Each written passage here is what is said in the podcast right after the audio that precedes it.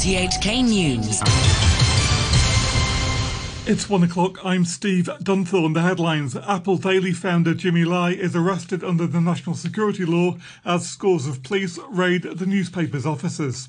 A think tank chief says Beijing is taking a firm line against people linked to the United States. And the health minister says she thinks up to 5 million people will undergo free COVID 19 tests. Scores of police officers are searching the offices of Apple Daily after the newspaper's founder, Jimmy Lai, was arrested on suspicion of violating the national security law this morning. Timmy Sung reports. The media tycoon is the most high profile pro democracy figure arrested since the controversial national security law was imposed on Hong Kong by Beijing just over a month ago. Sources say Jimmy Lai is suspected of colluding with foreign forces under the security law. The offense carries a maximum penalty of life imprisonment. He is also suspected of conspiracy of defraud. Mr. Lai's two sons and Next Media's chief operating officer Royston Chow are also being investigated for the same offences, while CEO Chen Kim-hung and two other senior executives were detained for alleged conspiracy of defraud. Soon after the arrests, scores of police officers descended on Apple Daily's Tseung Kwan O headquarters with a warrant, saying they were there to investigate crimes related to national security. Mr. Lai was also escorted to the building. Some plainclothes officers were seen flipping over documents on reporters' desks, but were told to stop by a staff member as they had not seen the details of the warrant and their lawyers were not present. Senior Superintendent Steve Lee from the Police National Security Department said officers had shown the warrant to the staff and would avoid searching the editorial department as it involved news material. The chairman of the Hong Kong Journalists Association, Chris Yeung, described the raid as shocking and horrendous. Speaking outside the next media building, he said he hoped Senior Superintendent Lee would explain why officers were seen flipping through documents on reporters' desks. He urged journalists to prepare for the worst. A deputy at Beijing's top think tank on Hong Kong, Lau Siu-kai, says he thinks US sanctions will result in Beijing taking a stronger stance against Hong Kong people he said were close to the US. Dr. Lau from the Chinese Association of Hong Kong and Macau Studies said Beijing was worried that collusion between these people and the US would harm China. He says the arrest of Jimmy Lai is most likely in line with state policy. I'm not sure whether they start to action, but the arrest of Jimmy Lai most likely is in line with the tough policy of China toward the United States and the local forces closely aligned with the United States, or the, the objective of the Chinese policy towards Hong Kong. Given the fact that Beijing has already warned that the local forces, which are closely linked to the United States, have to be aware that they were seen as being hostile to China and work together with external forces against Hong Kong and China. Veteran journalist Keith Richburg, the director of the University of Hong Kong's Journalism and Media Studies Centre, says that the raid on Apple Daily is outrageous. He says since the new security law allows for closed door trials, the public may never know why Jimmy Lai and his colleagues were arrested or its offices searched. Mark your calendars. Today is the day freedom of speech and freedom of the press died in Hong Kong when the police arrested a newspaper publisher and executives and the head of the animation service. and they actually walk in with huge numbers of officers into a newsroom. I think that's the day you could say press freedom officially died, and it didn't die a natural death. It was killed. it was killed by Beijing, and it was killed by by Carrie Lam and the Hong Kong police. Pro democracy veteran Lee Cheuk-yan says that the arrests could be retaliation over the sanctions imposed by the US on 11 mainland and Hong Kong officials. He says it'll have a chilling effect on the media sector it's a suppression or harassment of Apple Daily because it's not just uh, Jimmy Lai, but it's also senior staff of the Apple Daily. And Apple Daily is doing everything under the sunshine. Uh, what they reported on the media is only reporting. And if reporting become sort of, you know, collusion, then this is very much of a obviously stifling of freedom of uh, press and freedom of speech. So this is a very serious case, being the first case uh, whereby using the national security law against freedom of speech, against a, a media company. Federation of Trade Unions lawmaker Alice Mak says she trusts that the search of Apple Daily's headquarters has a firm legal basis and is based on evidence. in Hong Kong, we respect the rule of law. And any government departments, when they do anything, take any actions, there will be a strong basis of legal background.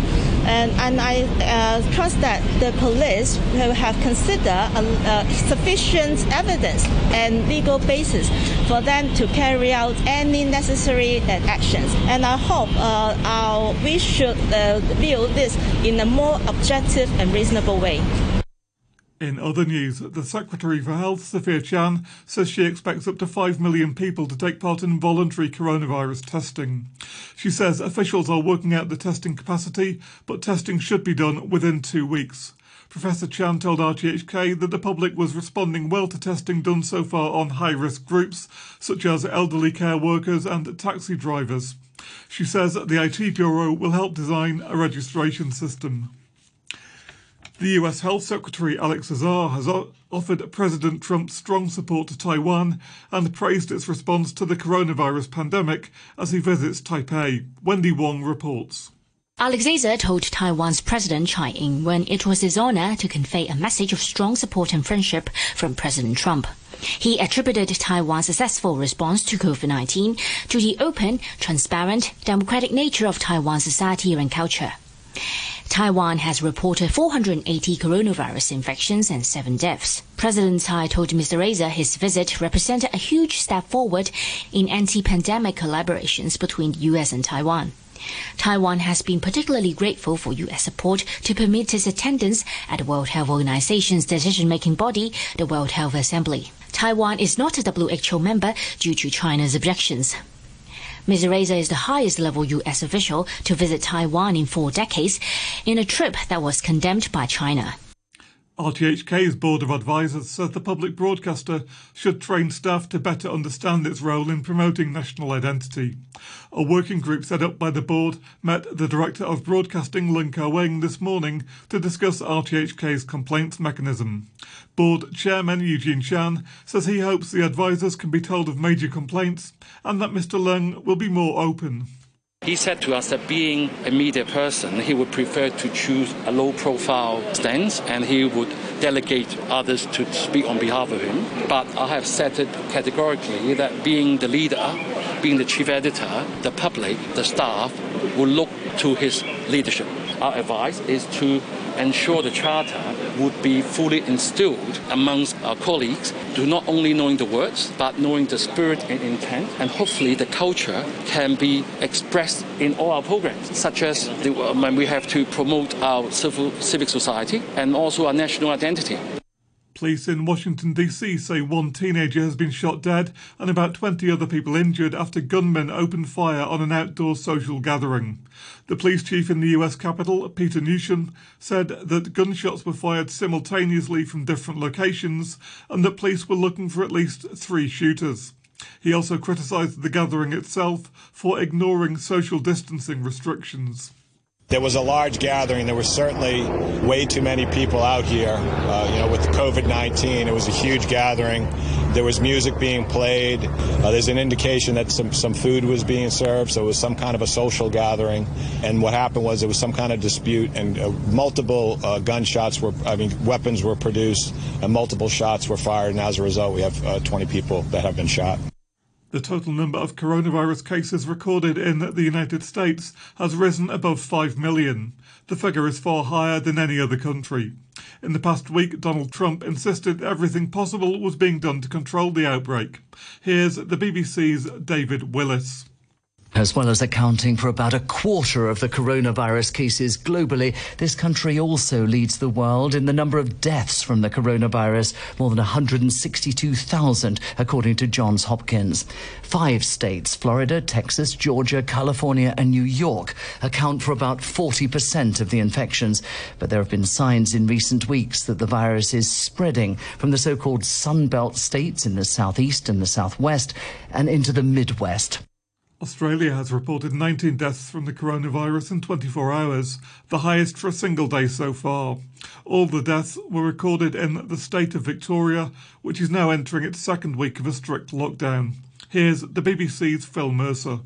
Dozens of people have been fined for ignoring a nighttime curfew in the city of Melbourne and refusing to wear a mask. Despite more deaths and hundreds of new cases in the past day, health officials believe Australia's toughest coronavirus lockdown is beginning to work. They expect to see infections fall substantially in the next week. The psychological impact of the pandemic in the state of Victoria is also emerging. The number of patients seeking mental health treatment in hospital has increased by almost a quarter. Anti government protests have broken out in cities across Belarus after official exit polls announced the re election of the authoritarian incumbent Alexander Lukashenko. Thousands of people clashed with police in the capital, Minsk. Eyewitnesses reported the use of water cannon and stun grenades. The opposition accused Mr. Lukashenko of rigging the election. Opposition supporter Natalia Kaliada said the figures that had his main challenger Svetlana Tikhanovskaya coming in a poor third didn't add up. All over Belarus, uh, we see thousands and thousands of people for the last uh, two months coming in support of her and that wonderful women trio, and obviously observing all people queuing for hours and hours and hours, not only in Belarus, but lots of Belarusians been voting in different countries of the world, and there were hours of queues. So definitely it is falsification. And financial news a short time ago, the Hang Seng Index was trading at 24,493. That's 38 points down on the previous close. Currency is the US dollar trading at 105.79 yen. The euro stands at 1 US dollar 18 cents. And the pound is worth 10 Hong Kong dollars and 13 cents. Sport now, here's Atom Chung. The American golfer Collin Morikawa outshot a world-class field to win the PGA Championship in San Francisco for his first major title.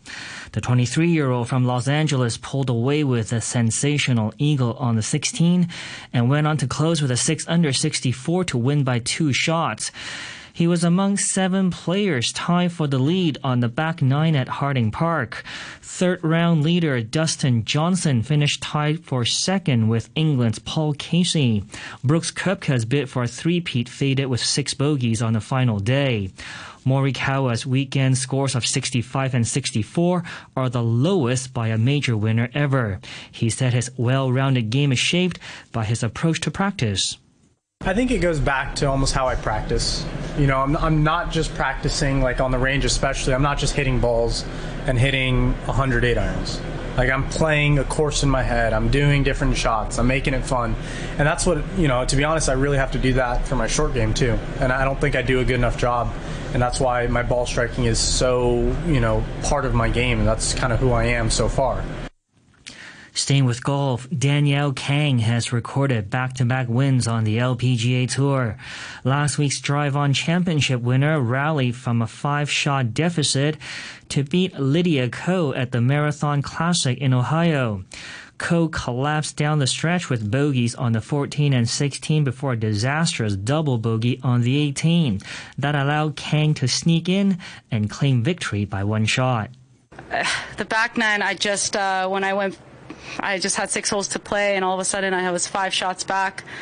It kind of that three putt was a bit much, and I just said to my caddy that, um, man, that was that's just that's too costly. And he said, uh, you got six holes left, five five down, and that kind of put me in a little bit of a match play mentality, and um, hit some great shots coming in, made some birdies, and narrowed the lead to two, and I think that was crucial. 16 teams remain in the NHL playoffs after the Columbus Blue Jackets knocked the Toronto Maple Leafs out. Finnish goalie Joonas Korpisalo made 33 saves to help Columbus to a 3-0 Game 5 victory. They'll face the Tampa Bay Lightning in a best of seven first round series. That's a rematch of last year's opening round, which the Blue Jackets swept. The Washington Capitals beat the Boston Bruins 2-1 to set up a first round meeting with the New York Islanders, who are led by former Washington coach Barry Trotz. Boston will play the Carolina Hurricanes. The Dallas Stars beat the St. Louis Blues 2-1 and will face the Calgary Flames. The Blues, holders of the Stanley Cup, will play the Vancouver Canucks. And that's your look at sports. To end the news, the top stories once again Apple Daily founder Jimmy Lai is arrested under the national security law as police raid the newspaper's offices. And a think tank chief says that Beijing is taking a firm line against Hong Kong people linked to the United States. The news from RTHK. Legislation on national security in Hong Kong is designed to safeguard national sovereignty, security, and development interests. It will also ensure that Hong Kong becomes a safer, more stable city. The legislation is aimed at an extremely small minority of those whose behavior and activities pose threats to national security. It will not affect the legitimate rights and freedoms enjoyed and exercised by Hong Kong residents in accordance with the law. National security law preserves one country, two systems and restores stability. Hi, I'm Lazy Lion. To fight this pandemic, take preventive measures when commuting. Avoid rush hours and busy times and take advantage of flexible working hours. Wear a mask when taking a ride. If possible, open the windows to ventilate the vehicle. Clean your hands with liquid soap and water or alcohol-based hand rub after using public transport or touching public facilities. Social distancing can help prevent the spread of COVID-19. Tips for you and me to prevent COVID-19.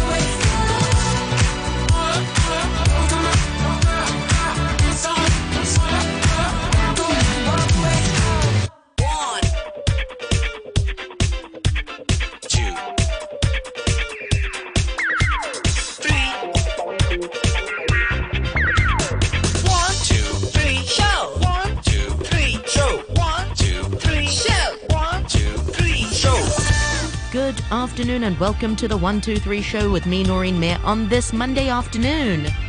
Monday, the 10th of August, is today's date. How are you all doing? And uh, many thanks to Phil Whelan for the morning brew today. We do have a jam packed program for you. Just after half past one, we'll be talking to children book author Jacqueline Hamilton about her latest children's book, Mama, What is the Coronavirus? And, uh, after, and we hope to bring